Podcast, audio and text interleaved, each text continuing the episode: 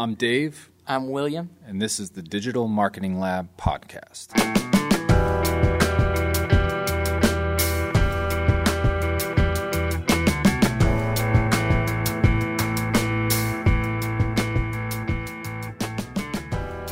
Today, we're talking about content writing, all about what kind of content you write, what are the industry standards now versus what they used to be, and how you can win with high quality content for your organization. So historically, businesses could write 500 word articles, uh, you know, blog posts, uh, and they would win. Uh, But things have changed. Google has come out with new algorithms.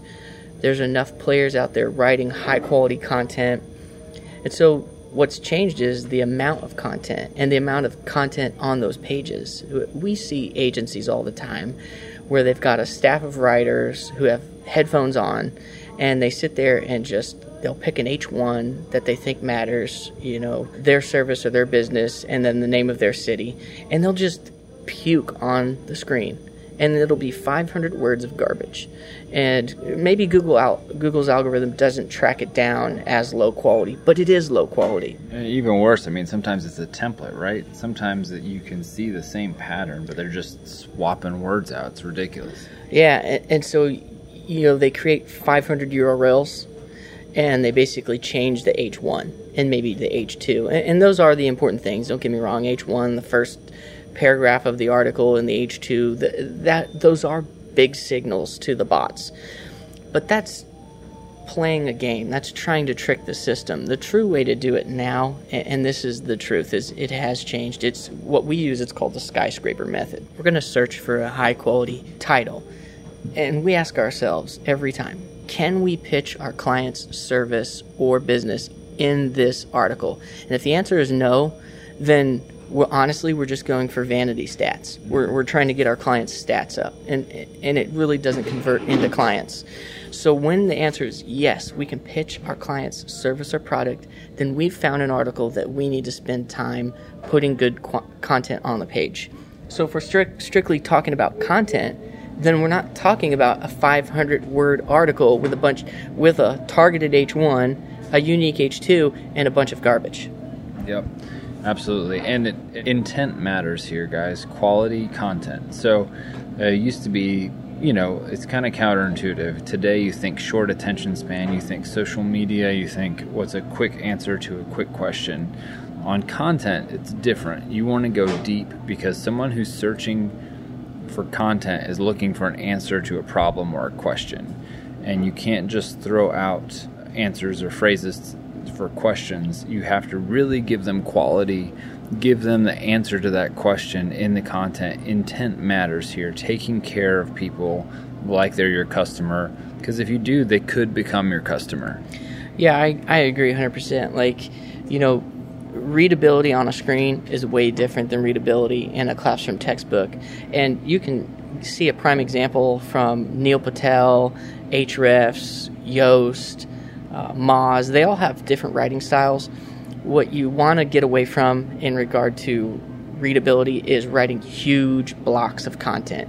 You you want on a screen, it's really hard to read a block of content. So you want to s- change your paragraphs into smaller paragraphs. Whereas once upon a time, teachers were like, yeah, six, eight, ten words is a paragraph.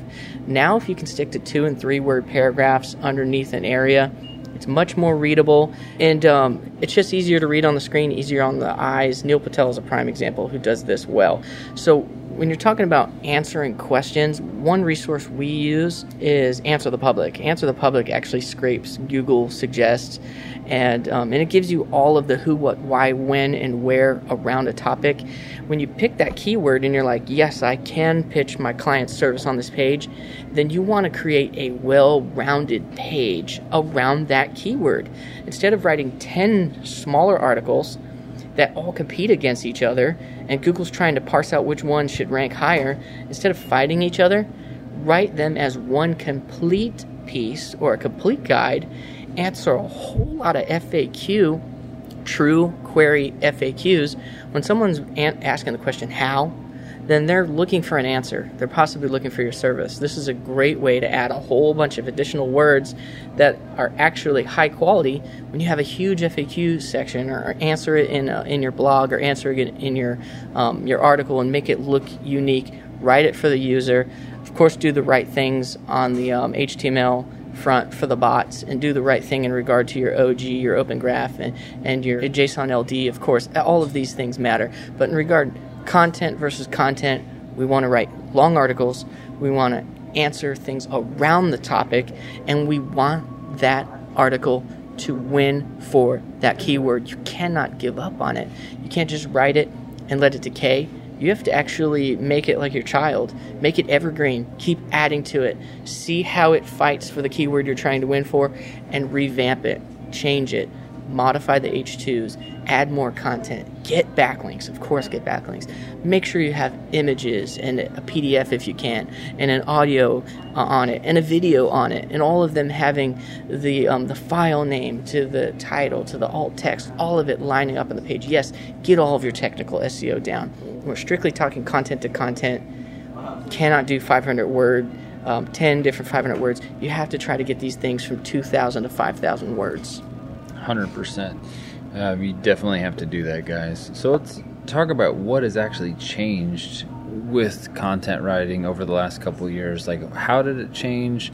What did it used to look like, and why these changes matter now and they can really affect your website? So, Google's algorithms are, are made to give their users the best experience.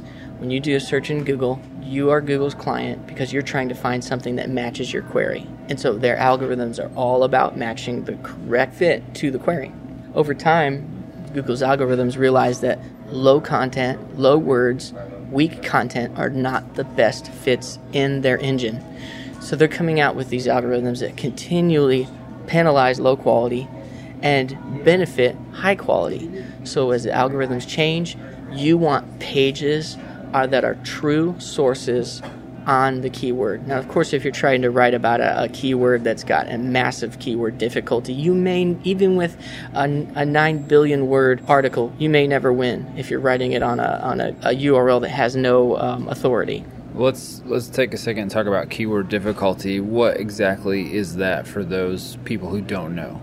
So, keyword difficulty is just a metric. It's it's um, measuring how difficult it is to get your article in the top 10 of the search on Google. And I'm not discounting Bing at all. Bing, you know, Alexa scrapes Bing. Uh, oh, Bing is the real deal. Bing is happening, it's coming. But I'm strictly talking about Google right now. So getting in the top 10 search that's the most important thing. Of course, even more important than that is is the top three, and, and, more important than that is is number one, and more important than that even is is rich snippets and being in all these things that Google are adding to their SERPs.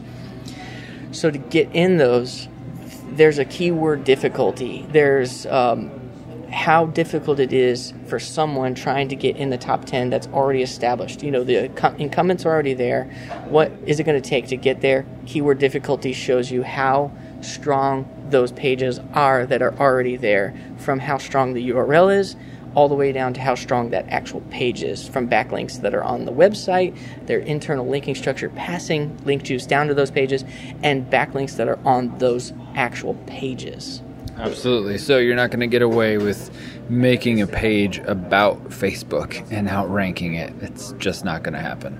Yeah, I mean it's a reality, but there I do know a player in California that is outranking Instagram on some of their um, articles. So there are some things that, without a program like Ahrefs or Raven or SEO Spyglass or um, Moz, you really can't look at SERPs, the top ten results, um, from a program and say, "Ooh, here's a here's a low apple." Ooh, here's an opportunity. Right. You have to look behind the scenes to see those opportunities. You're right. 99 out of 100 of those those opportunities aren't there, but that's what agencies do. They're looking for those apples, traffic, and then asking the question, can I sell my customer's service or product? If not, it's just a vanity stat. All right, so pricing. Let's talk about that for a second. We've done research on this, and the pricing is all over the map, guys. It ranges anywhere from two to four cents. That's going to be lower quality from what we've seen outsourced, probably from India in most cases. Um, And we've seen agencies that charge by the article, or depending on how much revenue it's projected to bring in, or by the hour, even people that charge 30, 50, 100 bucks an hour for writing. And then some places that might charge 30 to 50 cents. It really is going to come down to the reputation of the organization that you're using to write for you and what kind of word keyword that you're trying to rank for like what what you're trying to win at for your service. That's what it's going to come down to on those. In summary we're going to go back over our main points here. The first thing is to remember you're going deep. 2 to 4000 words. Get rid of those 500 word articles. They're not doing you any favors. If you have multiple 500 word articles that are in the same neighborhood as far as keywords, you need to combine them into a massive article that provides a lot of value. Delete the old URLs, create redirects to your new massive deep dive on this subject, and start winning with those types of articles. And don't forget to update these, make them evergreen, come back to them, revisit them every couple months and make updates depending on what's happening, what kind of industry updates are out there. Don't forget to use tools like Answer the Public, which is free, Ahrefs, uh, Google Trends, see what's out there, and use those to your advantage. So, a lot of questions we get is how do I know if my website's competing with itself?